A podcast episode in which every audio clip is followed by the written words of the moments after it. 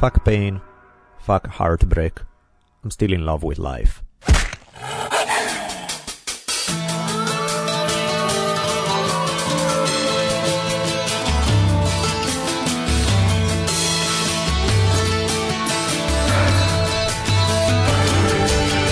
From the multicultural headquarters of the future capital of the free thinking states of America known as Los Angeles, this is the Drunken Taoist Podcast.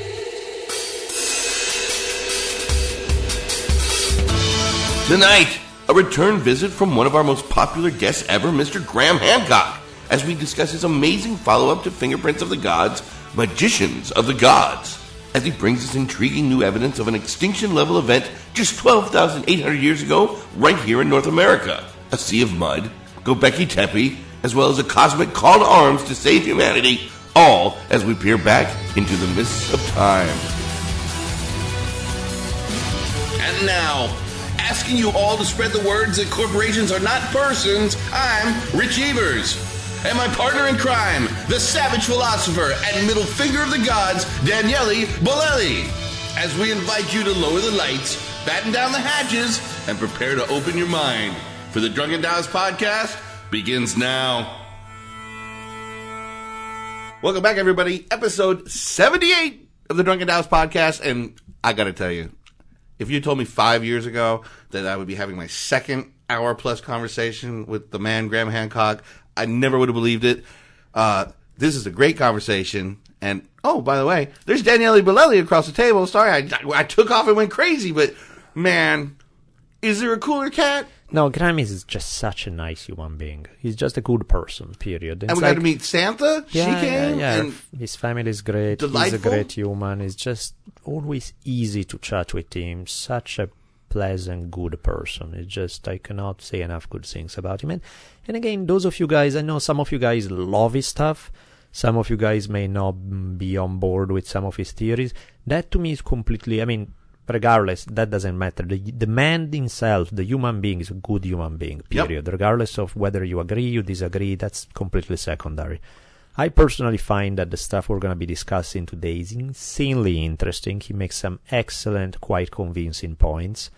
Worth listening to. Uh, let's check it out because that's some really good stuff. Now, having said that, a um, couple of quick thank yous to the people who have been supporting us all along. Datsusara with the greatest hemp gear on the planet. Uh, that makes some great Christmas gifts, by the way. The computer bags, the backpacks, the hopefully the Jones will be ready. The uh, the Indiana Jones styled satchel. It's Oh yeah, I'm I'm looking forward to that about one. now it should be ready. Yep, indeed. Uh, Onnit.com, we have been just consuming Alpha Brain like there's no tomorrow to last us through a very busy podcasting day. It's that time change. It makes me crazy, man. It's dark at like three thirty in the afternoon. Why do they do that to us? And the number of people I know swear by Alpha Brain grows every day. Um, and then, of course, short design with the some of the coolest uh, t-shirts, of course, since it's short design t-shirts. But also, he has a bunch of stuff more than t-shirts. Uh, women's clothing, dresses, pants, all sort of cool stuff is up there. Check out his website is changing all the time with new products coming in. Be careful, careful of them harem pants. You might turn Muslim. Oh yeah, yeah, that was I. Yeah, we mentioned before. Is hilarious. There's a sister website, Harem Pants, and uh, some like hardcore fundamentalist thing that is a Muslim ploy to take over the world, and it's yeah, there's that. Uh, let me check. Make sure I got my list here. Micro ninjas, Uh, indeed, human optimization, you got it. and happy nipples. You got them all. That's the big three, guys. And uh, real quick, I mentioned it in the previous episode, but worth bringing up again. Um, my book, Not Afraid, is out in stores.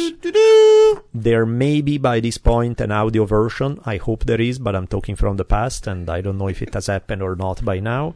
So you will find out in the episode notes if there's a link to buy it or not. Otherwise, you know, you can always, I'll also put a link in the episode notes to my website, danielebolelli.com, where you can click on the cover for Not Afraid. Will take you to that page. And if you want to get it, that would be sweet. I put kind of really my uh, there's a lot of heart and soul in that book. It's a little less theory and is more about experience and life lived and everything. Kind of what the last few years of my life have been like. It's intense. I can tell you that much. It's also it's probably not a good gift for somebody if they are easily offended by cussing. But then again, you probably don't listen to the Drunken Taoist if you are easily offended by cussing. Yeah, he chased you off at the very beginning with that. Yeah, so it's um, or if you are offended by things that are question morally questionable and legally shady occasionally. Eh, not that many actually, but it's um, not too bad. Not at all. And the other thing is, um, I have a link in the episode notes to a project that I'm working with uh, with Albert Ohanian from uh, Float Clinic. We have an Indiegogo going for. Uh, the whole idea is regard uh, is raising funds for creating kind of a modern social center, a place that makes flotation tanks, uh, with mar- a place for martial art classes, yoga classes, uh, a venue for live podcasting, possibly a juice bar for people to hang out. And the whole idea is these are cool things that we like, but more importantly, bringing them all under the same roof will allow you to meet like-minded people. The first of these places would be built in LA somewhere, and then of course there's the possibility of having more or encouraging other people or giving them tips to do their own thing. But yeah, if you can check it out and in case you can support it, that would be very, very sweet. Even if by any chance the Indiegogo may have ended by now, which I can't remember honestly because my brain is scrambled and I can't keep track of dates. Um, just you can always touch base with us and let us know if you are interested in supporting it. We're not gonna turn you away because the Indiegogo's ended, that's for sure. I'm gonna shut up because I wanna get our good man Graham Hancock on. So, Daniele, shut up.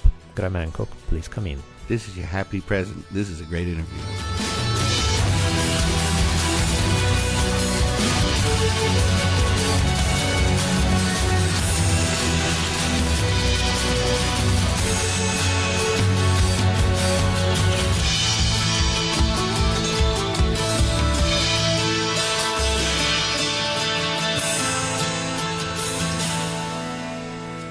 Okay, guys, back to business. Today we are honored to have here one more time Mr. Graham Hancock here with us. Thank you so much for coming on to the show. It's a total pleasure to be with you, Danny. I was so stoked. I saw your email. I was like, yeah, are you kidding me? You want to come on? Perfect. Let's do this. This is wonderful. We had fun the last time. Yeah, yeah, yeah. It definitely was a very fun conversation.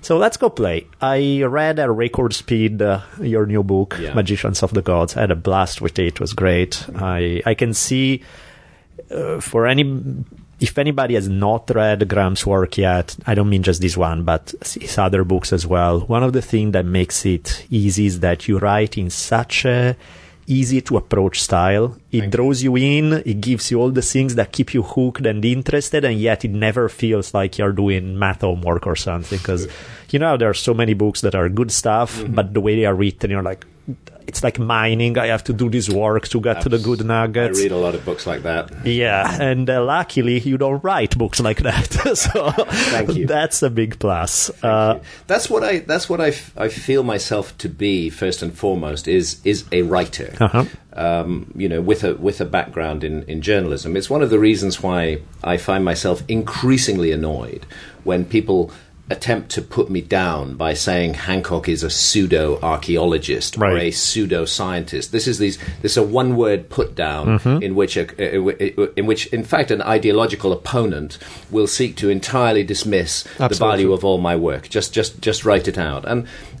I, I, dislike it for a number for a number of reasons, but most importantly of all, because I've never claimed to be a scientist mm-hmm. or an archaeologist. That's not what I do. That's right. not what I want to do. It's not what I want to be. Yep. I don't want to be a specialist in those areas. I'm a, I'm a generalist. I'm mm-hmm. synthesizing information across a huge range of disciplines, and that's fundamentally a journalistic and a, and a writing skill. And that's what I that's what I see I am. So where this idea of pseudoscientist or, or pseudo archaeologist comes from, I, I feel I'm you know I'm no more a, a pseudo scientist than a dolphin is a pseudo fish. I mean, dolphins and fish may be found in some of the same places, sure. and they may look a bit like each other, but they are fundamentally different yep. creatures Oh. And and this is this is the feeling I have about this criticism. I see it used again and again as an attempt to just write me off without Absolutely. further discussion. Don't bother with this man. Don't bother with his yep. ideas. Just forget it. And it's ideology. I've realized actually in this mm-hmm. history that we're in the study of the human past that we are engaged in an ideological struggle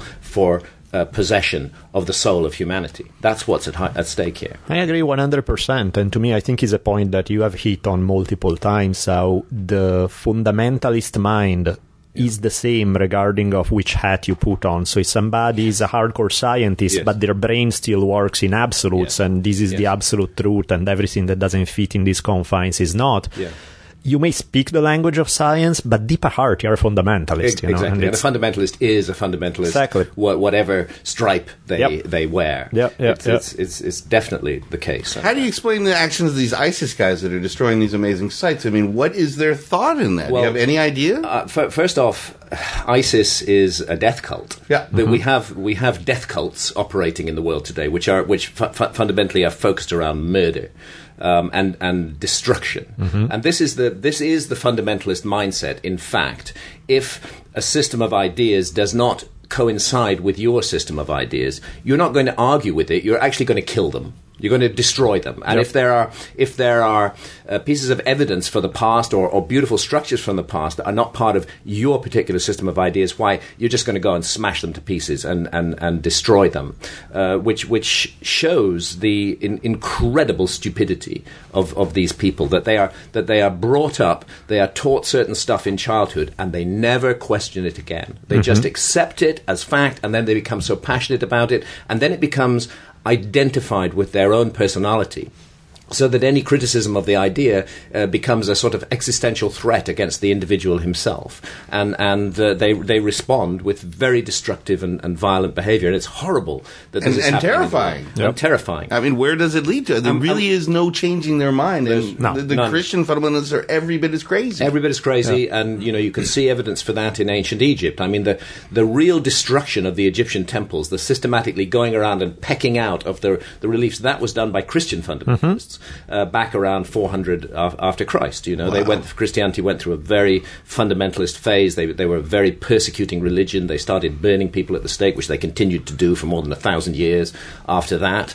And and um, you you know they they were they were enormously destructive. It's like it's like uh, we we hate your ideas so much that we're going to actually rub them from the face Yeah, of the earth. we'll so erase that- you while we're at it. Yeah. And I think that's the the basic insecurity where you are not sure in your convictions, and so because you have this insecurity that inside, you want to you need to be one hundred percent right. I think when you're really confident, you are open to the possibility that Yes. maybe I got it right, maybe I don't. Yes, you know, let's yes. play because that's a sign of existential confidence. Exactly. Where where you're sec- securely grounded in your own position, Mm-hmm. so securely grounded that you're prepared to listen to what other people have to say, and if what they have to say is persuasive and evidence based, you can change your position. Yeah. this is how this is how humanity should be. As a matter of fact, this What? is the best It's- of us. It's okay to be wrong on occasion. Holy smokes! Well, that's the best stuff. I'm a big, I'm a big uh, astronomy nut, and if you look back at books from even 40 years ago, there are huge swaths of things that are completely wrong. Yeah, yeah, of yeah, course. which were considered to be completely right. Yeah, Of we knew exactly what a quasar was in 1960, and they missed it by a mile. Yeah. Yeah, yeah. I think that's that's That's, the best generally part. That's why I've always loved science. Is that yeah, test it, see if it even if it turns out different. Well, look And what we learned. ideas are, ideas are constantly in flux, and we're constantly learning new things, and that should that should produce some willingness to be flexible, because the history of science teaches us that that almost every scientific idea which is Yeah. regarded as written in stone actually turns out to be wrong in some way later on, and is and is proved to be wrong. So let's make a virtue of that. I I, I agree. This is a, it's an exciting aspect of science that that that. Um, you know, science is subject to the evidence process, but it's interesting how long an established theory will resist new evidence and, yeah. and will and will uh, ignore the new evidence and Yep. maintain the established theory. And again, we get back to the fundamentalist mindset. The existential commitment to a system of ideas becomes so powerful that it's just impossible to accept new ideas. But eventually, change comes. Yeah, but it's it's so bizarre because, as we're saying, you know, the scientific method is the beautiful concept that could free people because it's like there's a theory, you go test it, Yeah. you find the evidence, does it confirm it? Yes, no, you revise. It's just basic, eh, what everybody should do in every way. what everybody should do. The one thing I would say is that the in, integral to the scientific method is is actually destructive criticism. The when any new idea is floated in science, uh, the the attempt of the scientific community will be first of all to see can we destroy that idea? Can we absolutely s- pulverize it and smash it to pieces?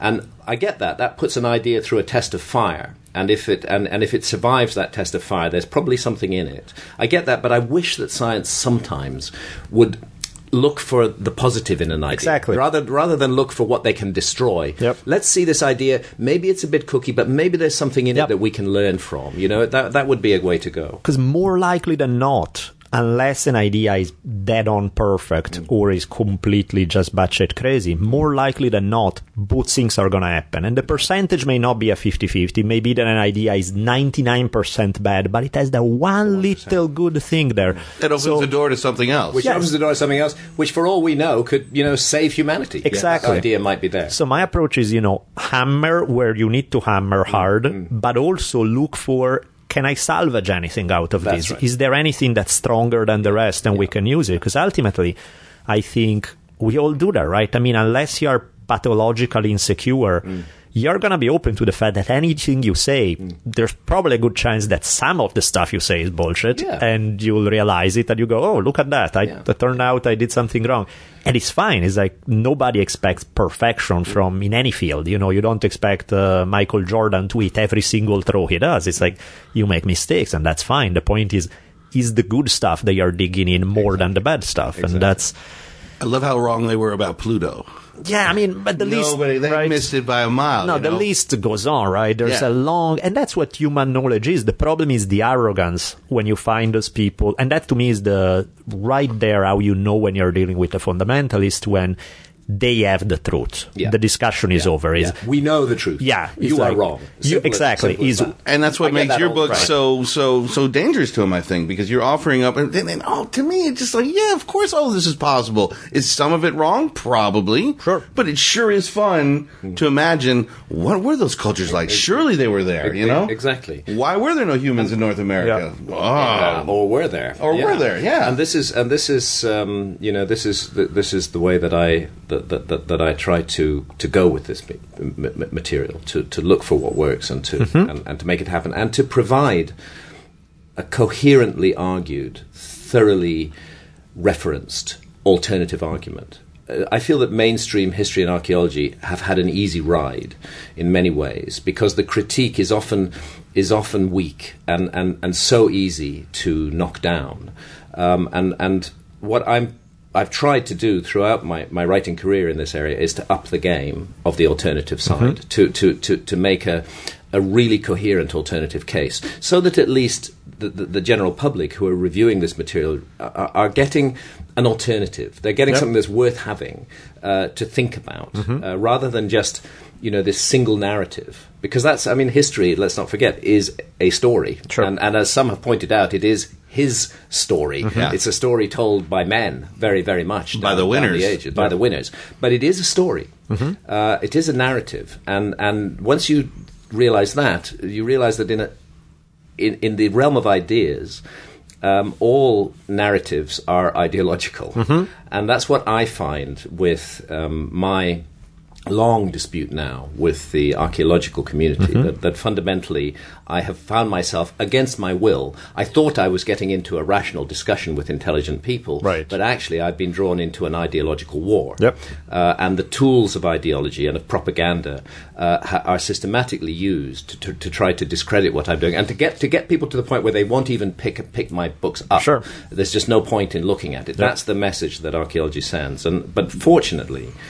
I do feel, and I notice this, that things are changing in the world. Uh, that there is a that there is a much more critical attitude towards authority now. Yep. That's a very big, a very big and important change.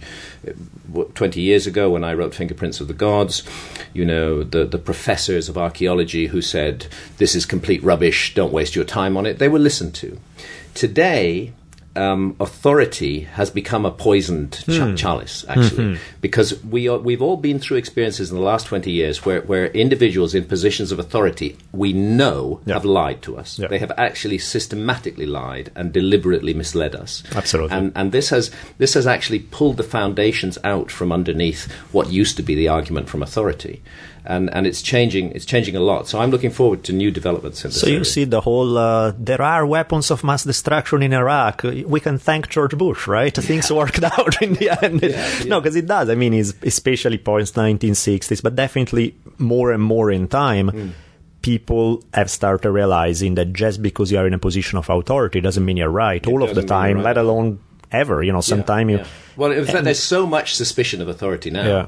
Um, am- amongst intelligent thinking people that it's almost a disadvantage to be Right. labeled as an authority. Yeah, in, and in, in fact, it can swing the other direction where everything is a con- crazy conspiracy theory where you're like, Yes. okay, you know, tone it down a tiny Abs- bit. absolutely. Occasionally some things happen and they are exactly for what you see. You know, Yeah. it's not that there's always some right. behind the scenes stories. What do you think as far as uh, the criticism? Is there anything that you seized on where there was a point where you thought, oh, you know, this point that they are making actually kind of makes sense? Like any criticism of your work where you felt it was warranted? Yes. Yeah. Yes. Um, for example, uh, when I when I wrote uh, Fingerprints of the Gods, Mm-hmm. which was published in 1995, um, I, what I was proposing in that book was that a giant global cataclysm, somewhere in the window between 13,000 and 12,000 years ago, uh, had been on such a scale that it had wiped out an entire civilization, which had left us only its its fingerprints. Now, I was not able in the early 1990s to absolutely identify what that cataclysm was, Right. and I I reviewed a number of theories, one of which is particularly elegant and attractive, and it's called the Earth crust displacement theory. But I'm not abandoning that theory entirely. Sure. It's not something. It's not something that we should completely throw out. But there are. It was drawn to my attention that there are serious geological problems with that theory. That it's very hard to make it stand up. I mean, one of the issues actually is the Hawaiian Islands, which are created by the movement of the Earth's the Earth's crust, the tectonic plates moving over a hotspot, and you would see a, a very different signature of the Hawaiian Islands if there had been a one-piece displacement of the entire crust of the Earth. Gotcha. It would look very. And so this was this I thought was a cogent criticism. Right. Um, and and but I still think that the material on Earth crust displacement is really worth considering because Sure. it's very odd uh, the, the, the the the uneven distribution of ice on the on the planet and, Mm-hmm. and Charles Hapgood's suggestion that that actually what an ice age is is that that bit of the planet is at the pole at one or other pole at that time and that I the see. shift of the crust will will move it. I think it's a it's an idea that's worthy of further inquiry and shouldn't be shouldn't be thrown out. But I accepted that that, Mm-hmm. that criticism that in a sense it um, because it wasn't possible to absolutely prove this geological argument and there were question marks over it. It it weakened my, my whole argument somewhat and it made it it made it seem less likely Mm-hmm. that there had been a global cataclysm between 13,000 and, and 12,000 years ago. Mm-hmm. Well, the reason that I'm, I've written Magicians of the Gods, one amongst several reasons, is that, is that since 2007, emanating from absolutely mainstream science, peer reviewed in the, Yeah. the top scientific journals, has been a body of new science which came at me completely out of left field, which is actually saying there was a huge global cataclysm in the window between 13,000 and 12,000 years ago. Right. And this was caused by the impact of several fragments of a comet, primarily on the North American ice cap. Right. And and this has gone from being uh, a proposition when the first papers were published in 2007 to being as close as you can get to, to an absolutely established scientific fact today. And and the thing is that that. Um, up till now, most of it has been confined to very the ra- very rarefied atmosphere of mm-hmm. professional scientific journals, Right. and the general public are not fully aware of this story that's been developing. And the the argument in the story up till now has largely been amongst geologists. Did it happen mm-hmm. or did it not happen? And the idea has been tested. And one of the great things about the team, let's call them the Younger Dryas Impact Team, because mm-hmm. that is the basic wo- wording behind this this this theory, is that they have been very methodical and very systematic. Every time an attempt has been made to refute their theory. They've addressed the attempt in very great detail. They've Nice. looked at the evidence and they've found again and again that the evidence was actually bogus. Right. That people were but people were going and sampling the wrong areas. Right. And and, and then saying, "Oh, this proves your idea is wrong." So they've they've withstood the fire of criticism, and their argument now in 2015 is really strongly founded, and and and it's an important idea that we admit now into other areas of inquiry. And I think mm-hmm. what what m- I've done with Magicians of the Gods, I think it's the first time this has been done, that I've taken that scientific data and I've said, what are the implications of this for our understanding of the origins of human civilization? If we have an extinction level event happening 12,800 years ago, uh, unleashing a period that geologists call the Younger Dryas of a hell world Yeah. for 1,200 years until another incident occurs 11,600 years ago that brings this process to, to, to a close. We are right in the foundations of what archaeology teaches us are the beginnings of civilization. Right. But they have not incorporated the global cataclysm into their model. Absolutely. Oops, we forgot that.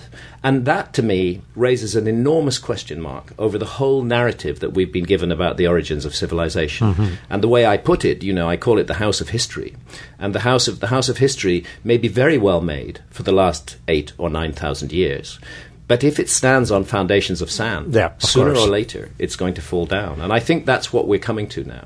No, that makes perfect sense. And so what you're saying is that the current scientific debate is, whereas before was considered some crazy cookie ideas, Mm. now there's a lot more. There's a lot of there's a lot of real focused scientific debate uh, around this issue The of the impact, comet uh, impact, yeah. and the evidence, uh, which I go into in, in great length in the, in the book, is, in, in my view, overwhelming, uh, and and it spreads across 50 million square kilometers of the Earth's surface. Yeah. and it's accompanied by gigantic animal extinctions, Right. and and really it changed it changed the world. And the, I think the point to make. Um, is that these extinction level events they do happen from time to time and when they happen they wipe the slate clean and they start a new story Mm-hmm. Right. that's what happened with the extinction of the dinosaurs Right. many uh, scientists are of the view that we would not be here Right. if the dinosaurs had not been made extinct by a cosmic impact Mm-hmm. 65 million years ago that that opened the way for the mammal line To to, climb begin to- to begin to take its place. So, so these are these are events that change the world Yeah. completely, and the discovery of such an event between twelve thousand eight hundred and eleven thousand six hundred years ago has to change our view of human history. No, of course, for sure. And whereas the 65 million years ago is nobody argue with it right Yes. now, uh, the 12,000 years ago. So you're saying how, how how widespread is the consensus of that? How much are there still a lot of resistance? What's the? I looked into this in great depth, and the resistance um, the resistance has boiled down to a few individuals Okay. who are invested in other models. For example, there are a number of scientists who are who are very invested in the notion that the animal extinctions were caused by human beings. That human beings, hunter gatherers, came, for example, to Hmm. Sure. North America and wiped out the mammoths like in a period of a few hundred years. Yeah, yeah. They're- they're, they're, they're, they're convinced of that. And that ideologically connects to the notion that mankind is responsible for extinctions today. Sure. I'm not, I'm not saying that's a bad thing,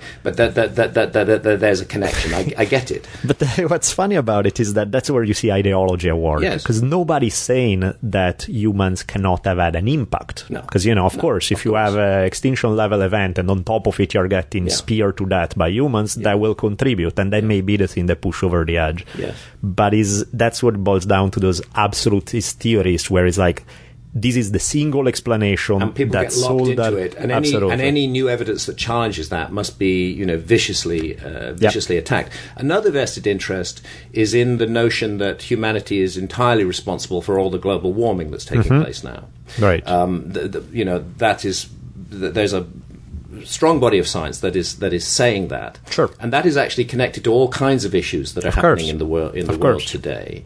Uh, and that body of scientists don't like climate change. There was a radical climate Mm-hmm. change 12,800 years ago at the beginning of the Younger Dryas.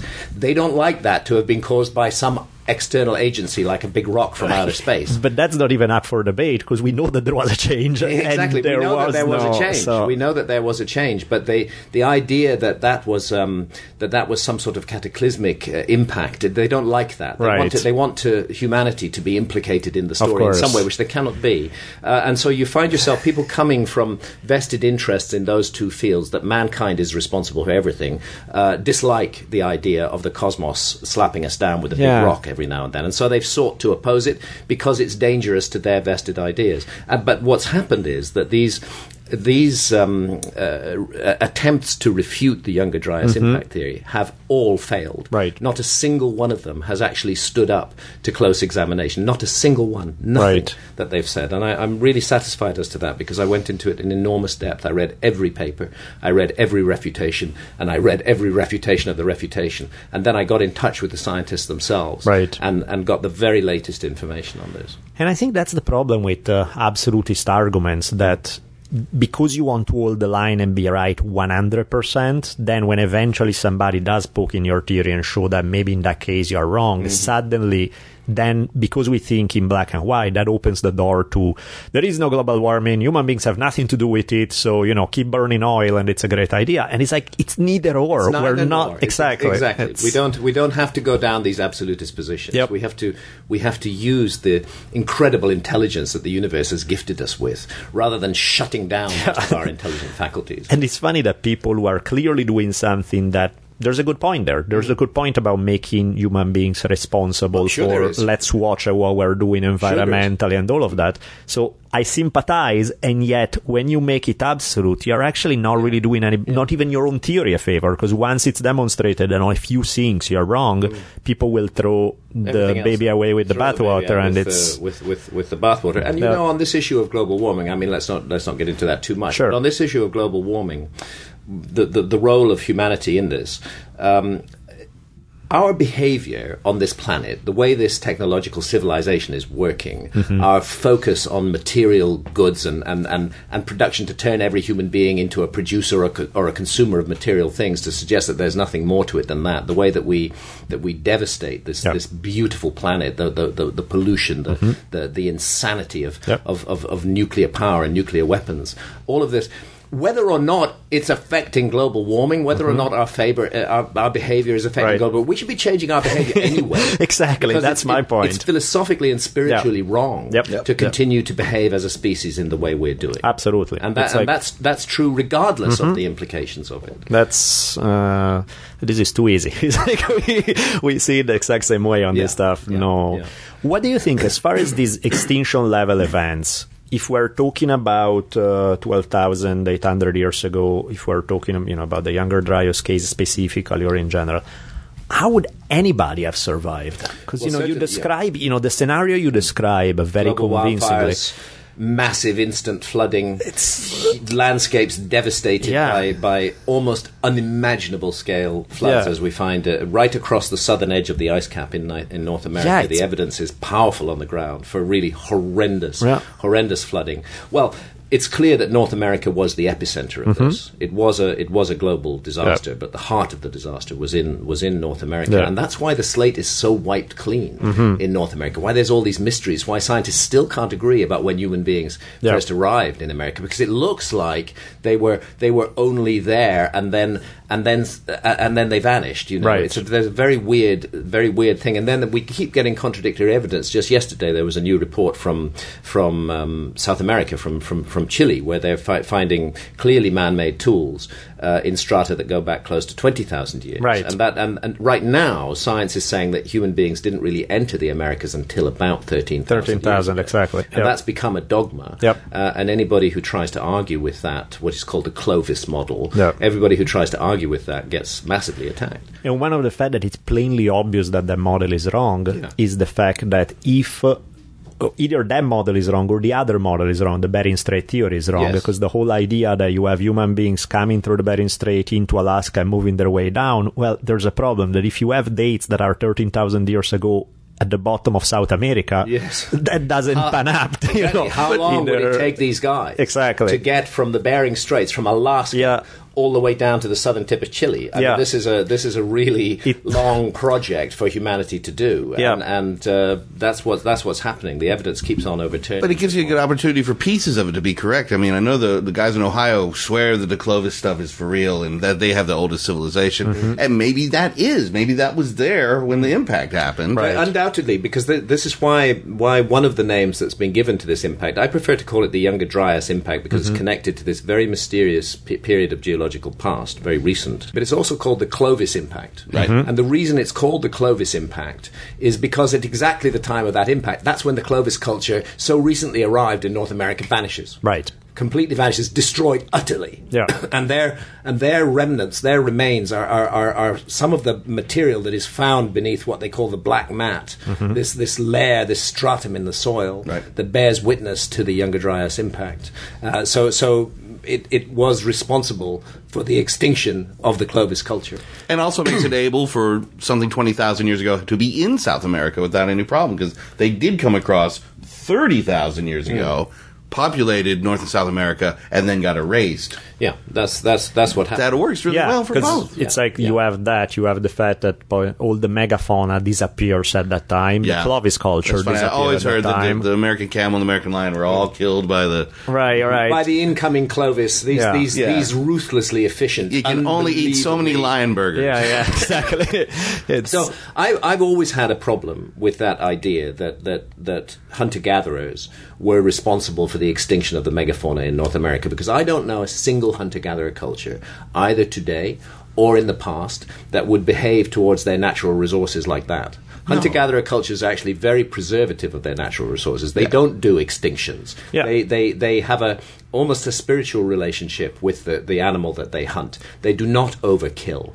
They take what they need and they leave the rest and they thank the animal Yeah. that they've killed. And, and some of that is even if it's not because you're right most of the time there's a religious component to it that but even if you were to take that away even if somebody's like oh it's some romanticized crap a it's good luck with that Yeah. and b you also don't do it out of pure practical understanding that you can't wipe out your food because then you starve Yeah, it's, That's- it's, a, it's a very it's a very unreasonable thing to do. Yeah. It makes it makes it makes no sense. And and and the no the, actually the notion that it could done, be done Yeah. that even if these hunter gatherers had had the will to wipe out all these animals, could they actually have done it? I don't Right, think so. exactly. I don't think so. Not in that short time frame. yeah, yeah. Um, but but yet those who are invested in what's called Sure. Mm-hmm. the overkill model don't like the suggestion that these megafauna were made extinct by Yeah. by a cosmic impact. Of it course. threatens the whole basis of their argument. Now, I've heard that at one point humanity was reduced down to several thousand individuals, and that you can see that in the DNA record. Does that fit into this mm, time it's zone? Quite, it's quite correct, and that was that's thought to have been caused by a gigantic volcanic eruption of Mount Toba around seventy thousand years ago. Okay. and the the genetic evidence seems to suggest that at that point the entire human population of the world was reduced to just 2,000 individuals. We were hanging on Yeah. by the skin of our teeth. Um, and, and that also then suggests that any lost civilization we're looking for is unlikely to be older than 70,000 years old. It's likely to have emerged in the time after 70,000 years Right. ago. Uh, and that actually, I haven't gone into that in, in depth in, in Magicians of the Gods at all, but it raises an interesting point, you know, that these, these very challenging events, when they occur, often spark off a new pattern of behavior. Pe- pe- pe- people become inventive and creative after, after this, and something new begins to happen. And, and, you know, maybe the Mount Toba event is connected to the origins of the lost civilization, the fingerprints of which I have been following around the world for a couple of decades. Certainly. because that's the and i guess that's where sometime reading the description of these very apocalyptic events mm. it's really it's challenging to figure out how did anybody survive you know not only in the initial event Yeah. which seems monstrous enough but you know you get lucky you were locked in a cave or Yes. something but then is how do you make a living afterwards Yeah. in the war that's left behind And, where and let's put the, the scale of these events into some Mm-hmm. kind of context. Uh, you know, we think in terms of it's it's useful to conceptualize it in terms of n- nuclear explosive Mm-hmm. power. Um, and um, if you were to if you were to take the entire nuclear arsenal presently existing on Earth yeah and blow it up all at once, you would have a yield of about 6.4 gigatons. Okay, that would be your yield. Now, we had a recent, relatively recent witness of a comet impact on the planet Jupiter in 1994. That was quite a small comet. That was a comet only about two kilometers in diameter, and it broke up into about 20 fragments and many will remember that sort of freight train of fragments mm-hmm. glowing in the sky that were that were shown on the on the NASA NASA cameras, and then those twenty fragments ploughed into the planet Jupiter. Jupiter draws them in with its Yeah. with its massive massive gravity, and the combined power of those explosions on Jupiter from a two kilometer comet was 300 gigatons, 50 times Wow. more than the entire nuclear arsenal of the Earth going off at once. That's Yeah. to give you some sense of how much power these things Yeah. pack, these objects that are mm-hmm. coming in 60, 70,000 miles an hour, superheating through the atmosphere, but they're too big to be burnt up in the atmosphere. And they, and they hit the Earth, and, and they that change everything. Sure. The the impacts on the North American ice cap liquidized a huge a huge area of the ice cap. At the same time, superheated ejecta is thrown into the upper atmosphere, and it can fall hundreds of kilometers away from where it went up, sparking off continent wide wildfires. Mm-hmm. And there's evidence of that in the Younger Dryas stratum. Right. There's this very distinct black mat, which is a sooty mass that was caused by continent wide wildfires. So, so you need to, this is where the, the detective work begins. What kind of what kind of agency is involved that can set off continent wide wildfires Yeah. and melt a huge area of the North American ice cap and cause and cause gigantic flooding? And you begin to have to narrow it down. What could what could do that? And then you start looking in the soil, and this is what the scientists have done so effectively. They mm-hmm. found this distinct layer immediately above the last remnant of the Clovis culture, and immediately above the extinct bones of, of animals, sitting right on top of it, is this layer which is filled with evidence of continent-wide wildfires and other products, which are the unmistakable products of a cosmic impact, and they, they include melt glass. That melt glass is pretty much identical to what we call trinitite, Sure. the, the melt ga- glass produced by n- nuclear explosions, evidence of very high temperatures. Uh, nanodiamonds, which are only visible under a, a microscope, they, they are caused by the massive heat and shock of these of these impacts. They're literally created carbon spherules. Uh, evidence of temperatures, and this is sort of mind-boggling. Evidence of temperatures in excess of the boiling point of quartz. You know, imagine boiling a piece Yeah. of quartz, two thousand two hundred degrees centigrade. This and, and across very wide areas, and, Right. and suddenly it becomes it becomes a no-brainer. We are Yep. dealing with a cosmic impact. These nanodiamonds, iridium, iridium in the soil, a classic fingerprint of a cosmic impact. They they are they are evidence that this has happened. But the the critics have said, "But show us the crater." And the critics used to say that about um, the dinosaur extinction too. Initially, the case for the dinosaur extinction was based entirely on the same impact proxies that are now Yeah. uh, being brought into evidence for, for the Younger Dryas impact. And uh, in the same way, Luis and Walter Alvarez were subjected to enormous criticism by their colleagues. But as time went by and the search widened, they found the crater. Right. And the crater, now deeply buried beneath the Gulf of Mexico, has been imaged with remote sensing, and there it is. And that's the point where the argument shifted. Then the, the critics who had said, no, It's this couldn't have happened, okay, then- they were pr- presented with an irrefutable fact which Yeah. they could not resist. Um, and this is happening with the Younger Dryas impact too, that, that craters are now being found. Uh, just beyond the edge of the ice cap in the northeast of North America, there Mm-hmm. are now a number of craters, the Corossol crater, the Bloody Creek structure, that have been identified and directly connected to this impact. And then you have shock effects. You see, the reason the search for craters has been, has been quite hard is because the primary impacts were on ice Right. that was at that point still about two kilometers Ma- deep. right. And, and, and those craters were excavated, they were transient, they were excavated in ice, which then melted away, Yeah. leaving no immediate evidence on the ground, except there are shock effects Yeah. under the ground, and those are being detected as well. So this case is just going stronger and stronger and stronger. We have a extinction level event in the foundations of history, and it's about time we started thinking about the implications for our story about our origins of civilization. And that's primarily why I've written Magicians of the Gods. No, definitely. And in fact, I want to get to your end point for sure because that's an important one. It's funny. I was lucky enough uh, to go to JPL and see some of their Spitzer images, which is the one that uh, infrared. Yes.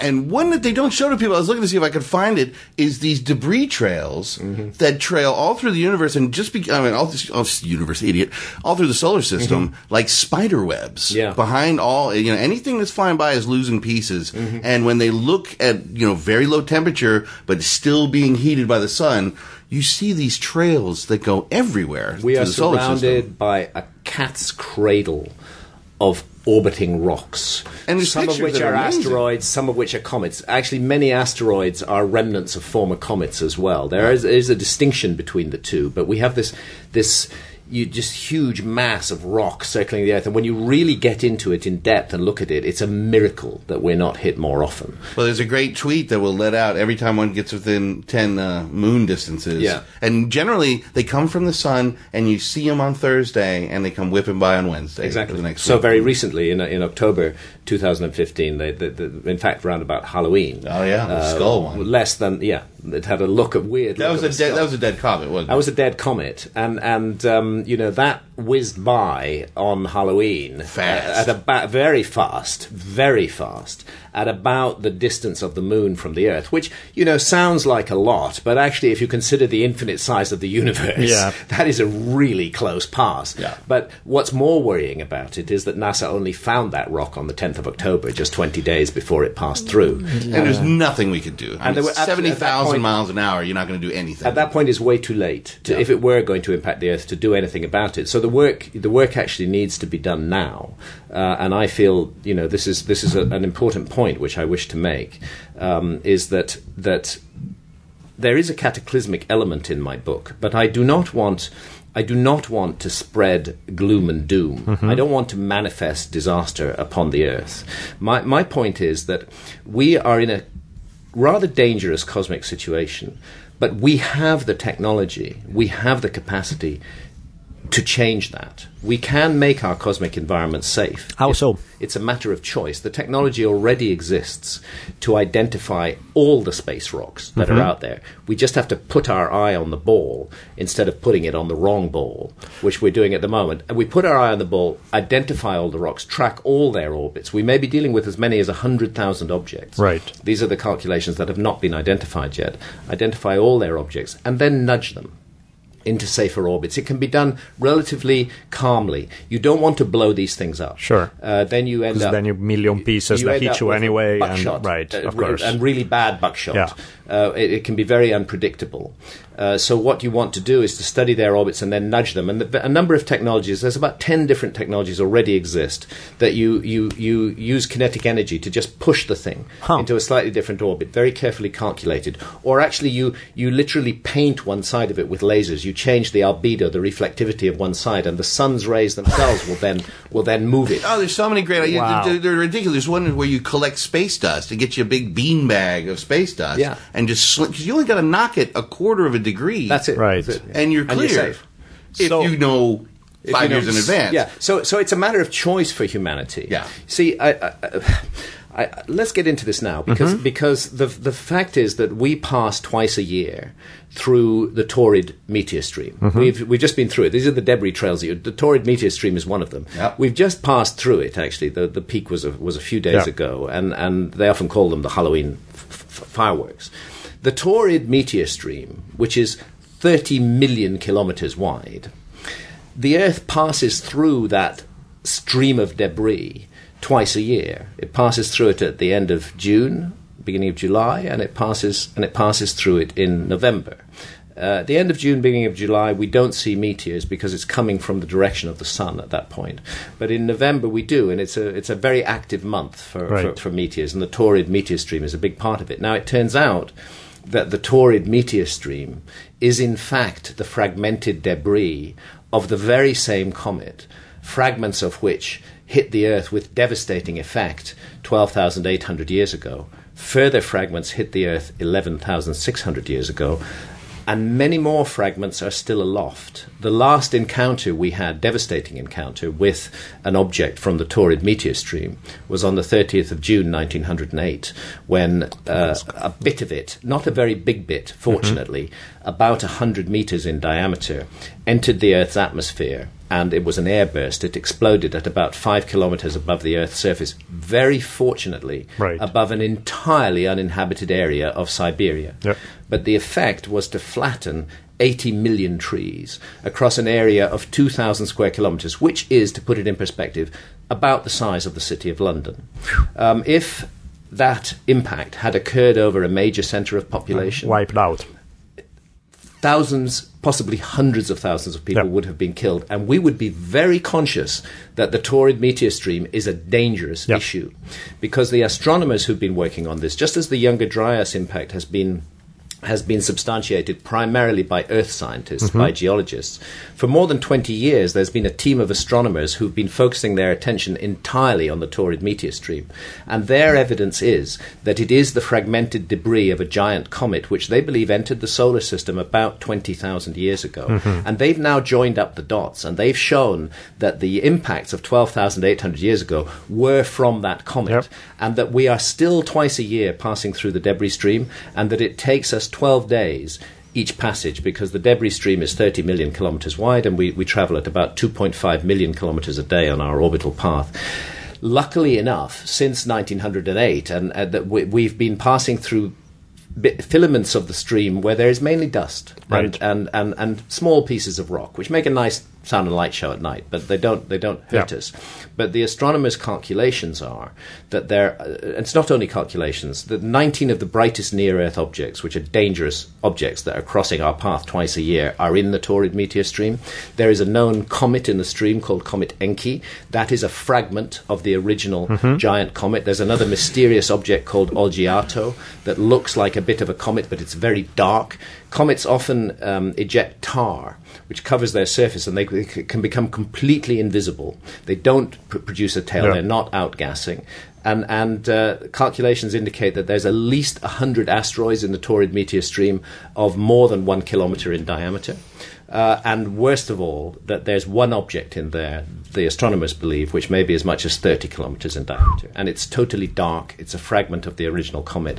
And we are crossing its path twice a year. Right. So the comparison I make in the book is that it's like strapping on a blindfold twice a year, hoping for the best, and crossing a six-lane highway. Yeah. You you just hope that you know it's only it's only motorcycles that are, that are coming down. You don't want any big trucks Yeah. to be there when Yeah. you're, we're, we're crossing. So, but this is not a reason to say, ah, the end of the world is nigh. Um, this is a reason to say, here is a real existential threat to life on Earth, and, and we actually can do something about it. Let's stop fucking around, making war upon one another, and spreading this atmosphere of fear and hatred and mm-hmm. suspicion, and, and spending you trillions of dollars on, on weapons of mass destruction to, to, to, to destroy Yeah. our fellow human beings, our, our brothers and sisters. Let's instead take that effort and that skill and that science and let's turn it into a grand project to sweep our cosmic environment clean and make sure we are not the next lost civilization. Yeah, of course. And we can do it.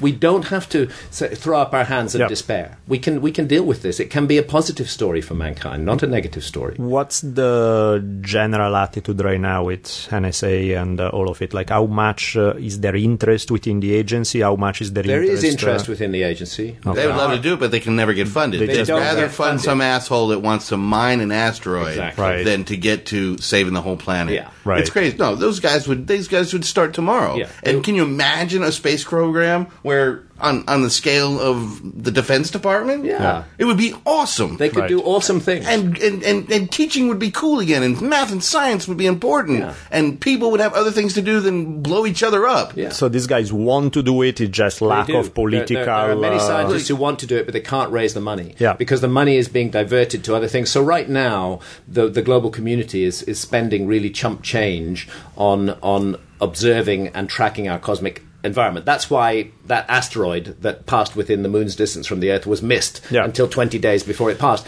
Because because these things come as a total surprise. Because really nobody's looking for them Yeah, that much. of course. And you know, NASA says mm, rather comfortingly that that of all, all the objects that we've identified, we don't think that any of them are going to hit the Earth in the next hundred years. Well, that's true. Sure. The problem is the, The ones objects they you haven't identified, right. which keep cropping up. Yeah. And and the the calculations again, this is done mathematically. The calculations indicate that there may be at least one hundred thousand Earth crossing objects, all of which can cla- cause a cataclysmic event on Earth that have not been identified. Yeah, that's a big number. It's a big That's, number, uh, and, and it's a- play, we're playing chance with with the entire future of the human species, and we shouldn't be doing that. We should be paying attention it. So I guess the option number one is governments would have to respond to this and actually invest the money into the stuff.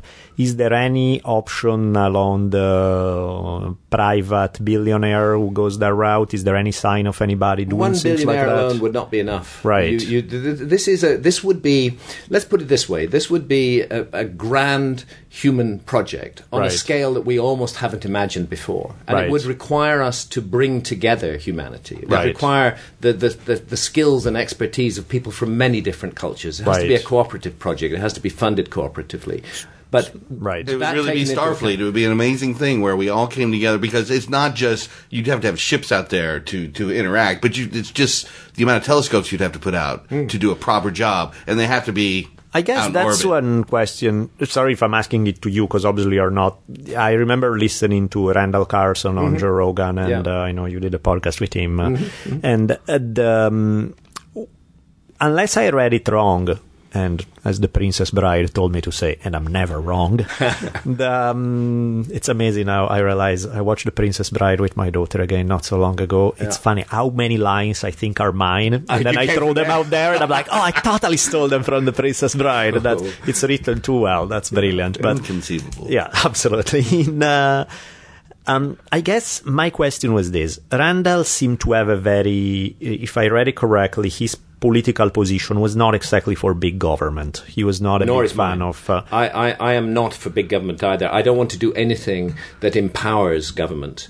Um, I, this let, let's let's Sure. Mm-hmm. uh, let's also remember what government is. Government is supposed to be our servant. Sure. We pay for government. There's no such Yeah. thing as government money. Yeah. That's all our money. Yeah. That's all public money. And what governments are presently doing is taking that money and misusing it. Yeah. Misusing it enormously and making the world a much more dangerous place. Never mind about comets and asteroids. Right. One of the biggest threats to humanity is humanity itself. Sure. And the behavior of our big states and governments. So Yeah. I, I definitely don't want to do anything that empowers governments further because they are one of the darkest forces in the world today. I, I think that Agreed. I think that we you know, we are looking at an awakening of, of, of humanity and the possibility of a grand human project that doesn't have to be controlled and channeled exactly through government. I don't know how Right. how we're going to do it because I feel it's rather urgent that we get on with this. Yeah. But I would I would like to find a way that doesn't uh, make government even more powerful. We need to that there's another thing human beings Yeah. need to do is we need to unpick the power of governments and we need to unpick the power of the big states and the big corporations and the big religions because these are what are fucking our world up. We need to unpick it all and move and move forward. It's, I'm not saying it's easy. No, definitely, because it be seemed like there's a weird catch 22 thing going on there. Because on one end, uh, clearly we have plenty of evidence of, of how governments screw things up. Mm. At the same time, the scale that we are describing, the scale of the project, the scale of the money, as you're saying, is not just one enlightened multi-billionaire who can pull it off.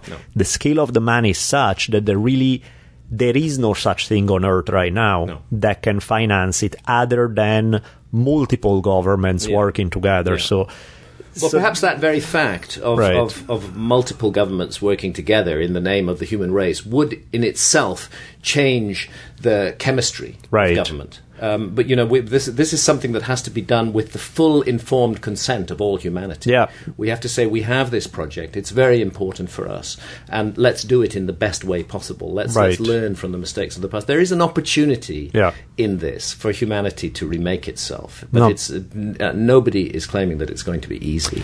Very difficult. No, definitely, because it seemed that the amount of change required, you have to convince one government, you have to convince the other government, Mm. Yeah. you have to convince, you know, so many things have to fit in And you have place. to convince them to, to, to substantially defund the military. This Right. is the other thing because that's where the big the big Well, yeah, because money has to come from somewhere, and it's not going to come from And, and right cutting now, down. there's enormous vested interests in, in further increasing the funding Yeah. of, the, of the military, and that undoubtedly is adding to the power of the state. Of course. no question about it. Of course. it's empowering the state every time they press the fear button Yeah. and and persuade us that we must go and bomb somebody else. Sure. that is adding to their to the, to their power. So we're in a bad situation with Yeah. governments already, uh, and and and I have a feeling that.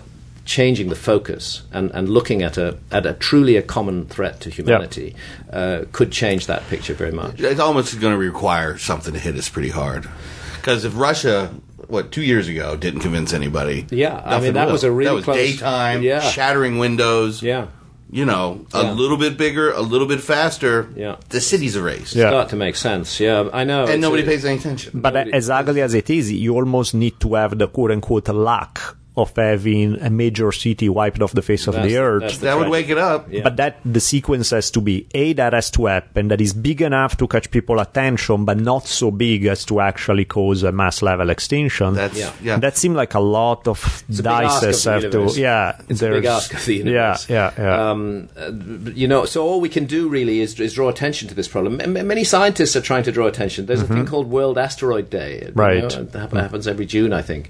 Um, there's some some big celebrities involved in. I think Yeah. Brian May, who was a former guitarist with Queen, if I remember Mm-hmm. correctly, he's one of the spokesmen for World Asteroid Day. There are people who are seriously trying to draw attention to this. and Say, "Ha- you know, we have absolutely got to attend to this, but the world is not listening. Right. At the, moment. the world is not listening. It would be awful if the world ended up listening because we allow another catastrophic event to happen. It Right. would be terrible if that happened. But psychologically, in a way, you're right.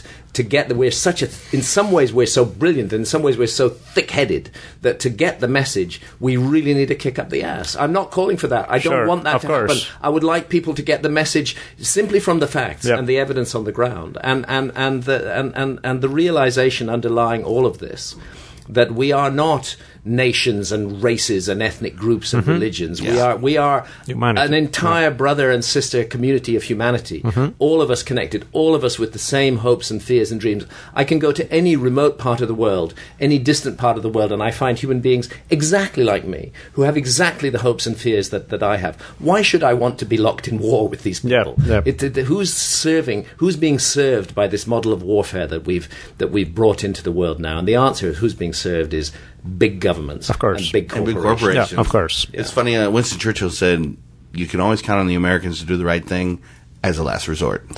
Yeah, I don't know. It's funny because when you think about even like the you know Eisenhower uh, military-industrial complex speech, I always find it funny because on one end he nails it perfectly, Oh. and on the other end is you are the one who put as director of CIA Dulles who mm-hmm. set up. You know, it's like, are, are you kidding me? It's like mm-hmm. that's a little late in the game to tell me. I prefer the Charlie Chaplin Great Dictator speech. Yeah, yeah, yeah. Of Oh, course. that's an amazing Yeah. speech. And- And, and, in 1940, Yeah. it's like he was seeing the future. Yes. Yeah. Yeah. Yeah.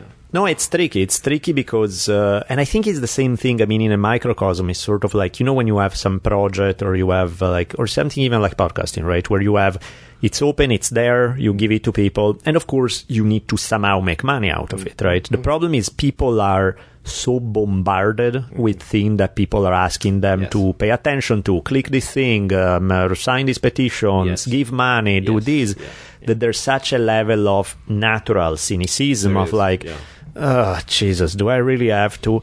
So, Yes. let alone on something of such Such a scale. magnitude. So, you know, if you have uh, a hundred thousand listener and 0.25 percent will donate or Yeah. something, then if you have humanity, how many people are going to respond? Especially when it's not, it affects you. It's a global thing. It's, global like, thing.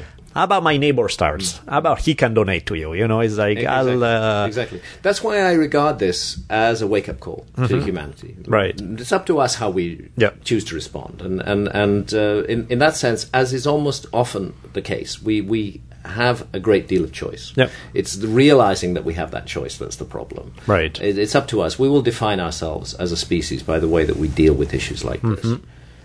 No, big time. I completely agree. I guess going back to, if I may, uh, the one thing that I was puzzled with earlier, and um, then we went into a different route. Like, how do you think, like in, and I understand this is speculation, and obviously we don't know, mm. but how do you think that somebody may have survived mm. something that dramatic, where you know the initial impact is monstrous, the mm. life, the world that you inherit, not for a year where you rough it out, and but for centuries after that, is so changed that probably all the resources you're used to relying on to make a living are gone. Because it's back in falls apart. Africa, right? Well, I'll tell you. I'll tell you who survives Mm-hmm. impacts like that, and who would survive it if it happened again now. If something on the scale of the Younger Sure. Dryas Cataclysm happened now, Ted Nugent. There, there are certain groups of people on this planet who would survive, and they are the hunter-gatherers. They are. They are the meek of the earth. Sure. The hunter-gatherers of the Amazon jungle would, by and large, continue with their lives. They would handle it. They have they have survival skills. The the, the Bushmen of the Kalahari, enormously resourceful in, individuals who have the ability to survive. Those who wouldn't survive are, are those of us in the highly technological, so called advanced cultures who have no survival skills whatsoever Sure. who do not know how to hunt, who do not know how to grow crops, who do not know how to build anything. We depend on this complex, interrelated network uh, for our survival. You pick that apart, and suddenly you discover that the civilization that you thought was grand and great Yeah. and would last forever is actually very fragile mm. and, and broken apart. And I suspect that this is how the world was before the cataclysm of 12,800 years ago, that there, just as today, we have a planet upon which we have a highly advanced technological society and we have hunter gatherers coexisting, and there are even some of those hunter gatherers who actually don't even know we exist, Sure. like the uncontacted Yeah. tribes in the Amazon. I suspect it was that way uh, b- before the last cataclysm, and that and that the primary survivors were the hunter gatherers who Right. existed on the planet at that time. But that my my view is that some of the individuals from the former civilization also survived. Mm-hmm. Um, there are some specific texts, like the Edfu building texts, which I go into in the book, mm-hmm. which really give an account of this. They give an account of a cosmic cataclysm and the submersion, the piercing and the submergence of the island homeland mm-hmm. of the gods. And, and they make it clear the whole language of the Edfu building text is to do with navigation and sailing.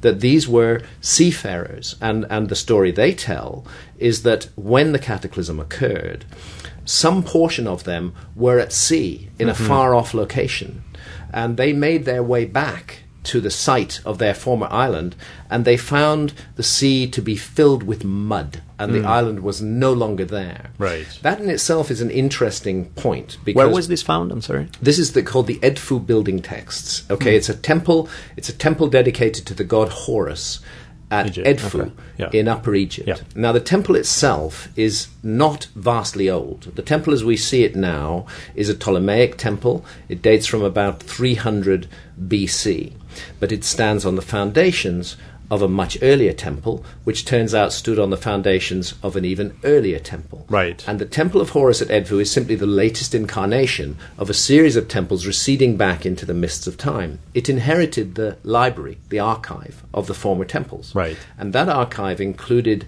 material which they state was written on animal skins. And it was so old and so fragile that it was crumbling and falling mm-hmm. apart. And the priests therefore took the decision that they would preserve the archive by. T- They didn't preserve it all, unfortunately, Sure. and they tell us this. Yeah. But they preserved extracts from it, which are which are written on the walls of the temple, deeply inscribed in the walls of the temple. And these are the Edfu building texts. The mud in the sea is interesting because the mud in the sea is described in Plato's account of Atlantis. When Yeah. Atlantis went down, all that was left was mud. Mud, yeah. And and the, the the Edfu texts make it clear that the survivors made it their mission, their project, to reincarnate, to reinstate, to restart the former world of the gods. And they then wandered the world. There's a specific word that's used for their wandering, and they settled in various locations and they attempted to plant the seeds of civilization again. And that's why one of the archaeological sites that I investigate in Magicians of the Gods in depth, Gobekli Tepe in Yeah. Turkey, uh, is so intriguing Yep. because here's a giant megalithic site, at least 6,000 years older than any other known megalithic site on Earth, Yeah. which suddenly crops up in the archaeological record out of nowhere. Yep. Yeah, and it wasn't discovered. It wasn't discovered until the second half of the 1990s. Why? Because the original people who made Gobekli Tepe, after it had served some function for them for a thousand years, they deliberately buried it. Yeah. And it remained buried. Gobekli Tepe actually means a pot-bellied hill, and that pot-bellied hill sitting on top of the site is entirely pr- made by man, Yeah. poured on, hiding this site like a timed capsule.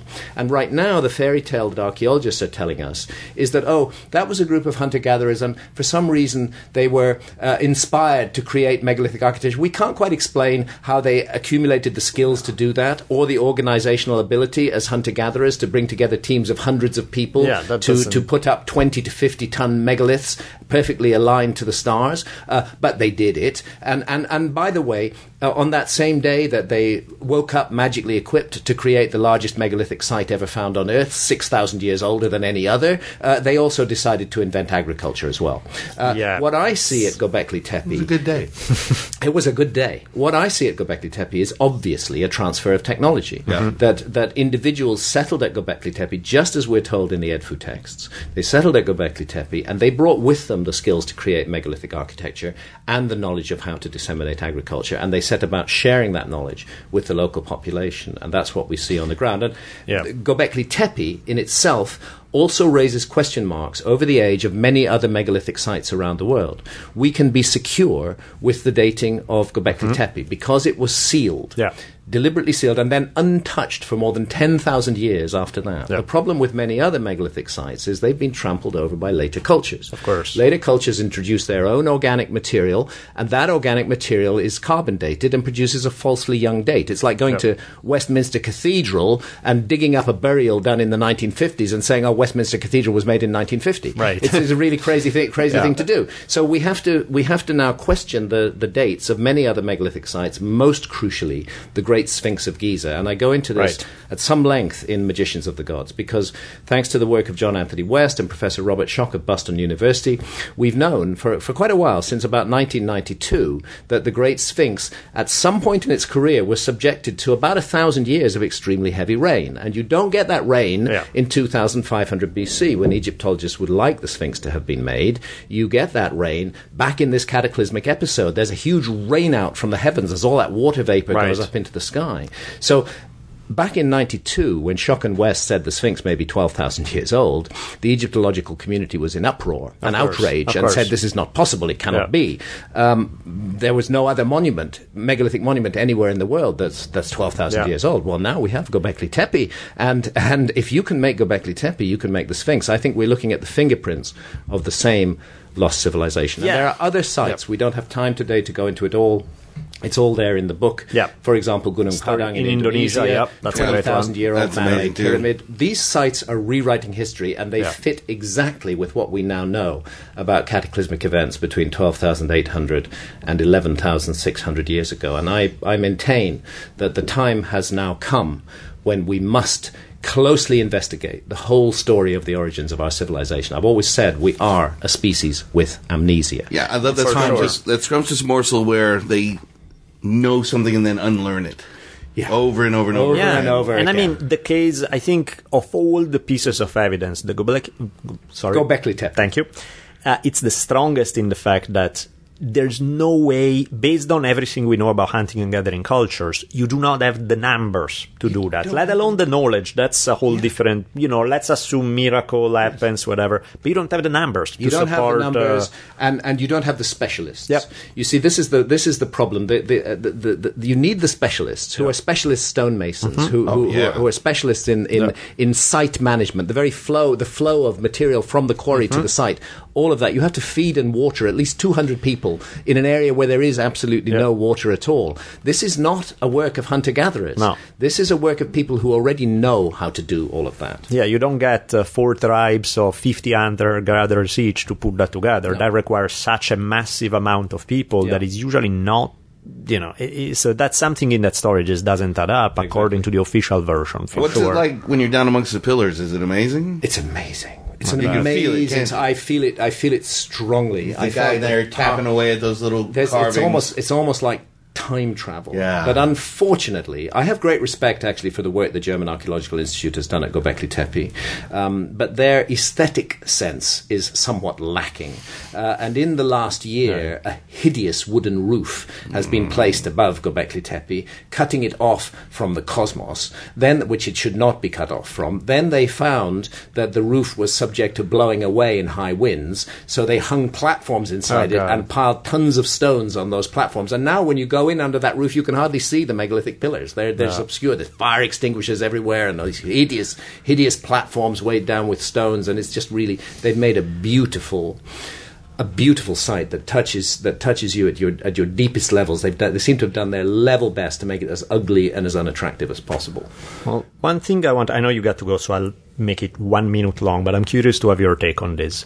The, um, one of the themes that interests me when it comes to you know the changes that human beings have to make in order to um, in order to kind of live more fulfilling lives and in order to face some of to me one of the key modern themes is the idea of community you know the fact that Yes. our civilization has evolved in a direction where community you know we, we don't it's uh, mother father kids who live in a household and are separate from everybody else. You know we lost uh, We've lost community. yeah we lost tribes. We Yes, lost and there's some good of it because you don't want to get stuck in the tiny little um, No, place you don't. But there, but but there are very there are very great goods in in the notion of tribes. And, Yeah. and what what I see, and again where I take hope, is the emergence of a new kind of tribe in the world today, which is not based on ethnic or national or religious identity, but which is based upon a community of ideas. That's what's happening with the internet, that we are able to speak to our brothers and sisters all around the world and find those with whom we identify and share common cause with them. And that is, that is actually the best of the tribal instinct within us, that we, that we find ourselves in common ground with people that we love and care for. And there's so much nurture and so much positivity that comes out of that. So, although there are many downsides to the internet, this is one of the very positive Yep. sides, that it's breaking down national boundaries. When you talk to somebody on the, on the, on the internet, whether it's on, on, on Facebook or by, by whatever means, the last thing you care about is where they're sitting or what they Yeah. under which flag they were born. You care about their ideas Absolutely. and, and communicating with those ideas. And I think in that sense, having that, which you're absolutely right, and combining it with also some kind of face to face thing where we can also have an element where you're not just locked in front Mm-hmm. of our screen, but that we have multiple levels. To me, I think that's one of the healthiest things we can do. This is the way to go. uh, I, I. I feel we have great hope Yep. as, a, as a species. Mm-hmm. We have great hope for the future. Hu- humanity is a, is a, is a resilient and, and, and, and beautiful species. We've made many mistakes, but we are in the process of learning f- from those mistakes. And there is an awakening taking place in the world. I'm very conscious of this because I travel a lot and I talk to audiences in many mm-hmm. different parts of the planet and all over the world. I see young people waking up and refusing to put up with the bullshit any longer. I love it.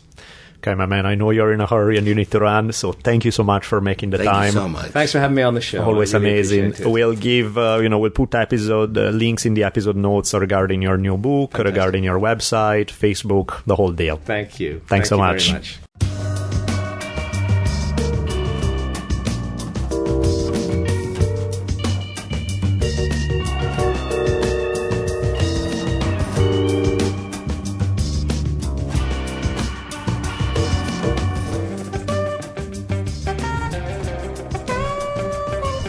You know, we could have gone on for another two hours. We were just getting warmed up, but sadly, a bit of a scheduling issue, and he's ripped away from us just as it was getting good. We didn't even talk about Turkey, but for like three minutes. That was awesome. It Holy was, uh, shit. It was beautiful. It was, um, yeah, at the last, Graham had forgotten that he had an appointment on the other side of town about three minutes later, so he had to run. But um, it was a, it was great. I had a, I had a blast in this conversation. Graham is always a pleasure to chat with. So very good stuff. If you need a space video, you can go to the to the YouTube and put in "My Universe Revolves Around You," and it's my Schoolhouse Rock version of Gravity Lessons for Children. Nice. So check it out. I dig that. It's very Graham Hancockian. Uh, December, this is what, December 15th, December is. 16th by the time this drops. So if you are late with your Christmas shopping and you're still uh, in uh, your Amazon list, uh, you need to please use, remember us, do your Christmas shopping by using us, mm, our Amazon link. That's after you bought your Dr. Sarah bags, you're Onnit uh, uh, Right. Buffalo Jerky, and your Happy Nipple um, uh, cannabis shirts. all of it absolutely all of it now it would be great again eh, like always if you it doesn't cost you an extra dime and uh, clicking the amazon link help us out a bunch this month we do not have a donation list because we're recording episode back to back so we don't there just wasn't the time for having anybody else to be able to come in and donate Taoist lecture series is out there uh, it's more than seven hours about Taoism by yours truly. If you want to check it out, it's less than ten dollars. As usual, History on Fire podcast is out there. You haven't checked it out, please do so. Um, They're great guys. I've really enjoyed both of them. I can't wait. I already know what the third one is, and it's going to be awesome. yeah, by this time, December 15th, it should be out. Uh, in the best possible words, this uh, episode 3 should be two weeks old by now, but of course, we're recording before November 30th, so there's the usual uh, space time continuum gap going on here. Um, thank you to Desi House for the music. Um, our affiliates, Curacao Chocolate. So if you guys are in the market for chocolate or for audiobooks, there's Audible. Uh, Over a thousand loans from your fellow listeners to Kiva in the past 18 months. It's incredible. The numbers are ridiculous, and I sure appreciate it. And folks around the world that are getting a hand up and uh, not having to deal with a local loan shark that's just squeezing them. And you can help your folks and friends right here in America or anywhere all around the world, from Bolivia to Kenya to wherever you like to help some folks out. It's available for you and makes a great present for that bratty uh, niece or nephew that might need a lesson. Drop a old Kiva card in their uh, stocking and You look have, at their uh, disappointment. You have the bratty niece or nephew. I've had it for a few months now on uh, in mind. I, I, guess it's a it's an ongoing issue in your se- brain. it's a seasonal thing. I just, you I know, I. I can't think of anyone that would deserve it more than some little bastard that doesn't need a, a, a one thousandth toy. Hey, 1001 is the best one. but cool, man. Well, thank you guys for listening, and we'll touch base again in two weeks. Next year.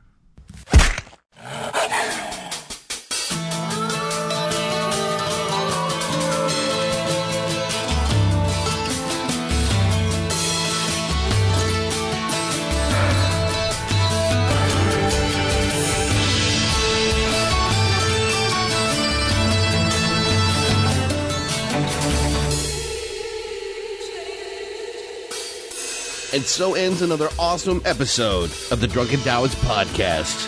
Be sure to keep your ears peeled for another mind expanding episode coming soon. We'll be tweeting you as soon as they come out. You can keep track of Daniel at D Bolelli. That's D B O L E L L I. And you can find me on Twitter at Richimon1. That's R I C H I M O N, the numeral 1. See y'all soon.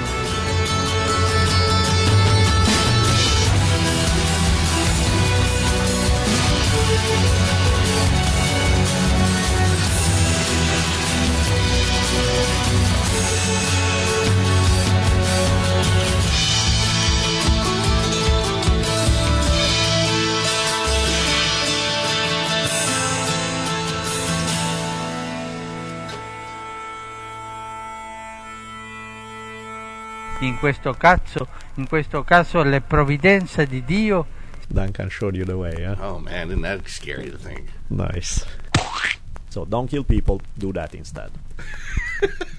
This was great. It's fucking awesome. And I love this conversation. We've been having a great hour here. Did you ever see the movie Tombstone with uh, Val Kilmer and. Uh, Uh, your accent, it just whatever that movie is you were trying to tell can me Can you about. translate for me, please? I believe the word was tombstone. Yeah, that one, exactly. Just as I was saying, you know, Tombstone.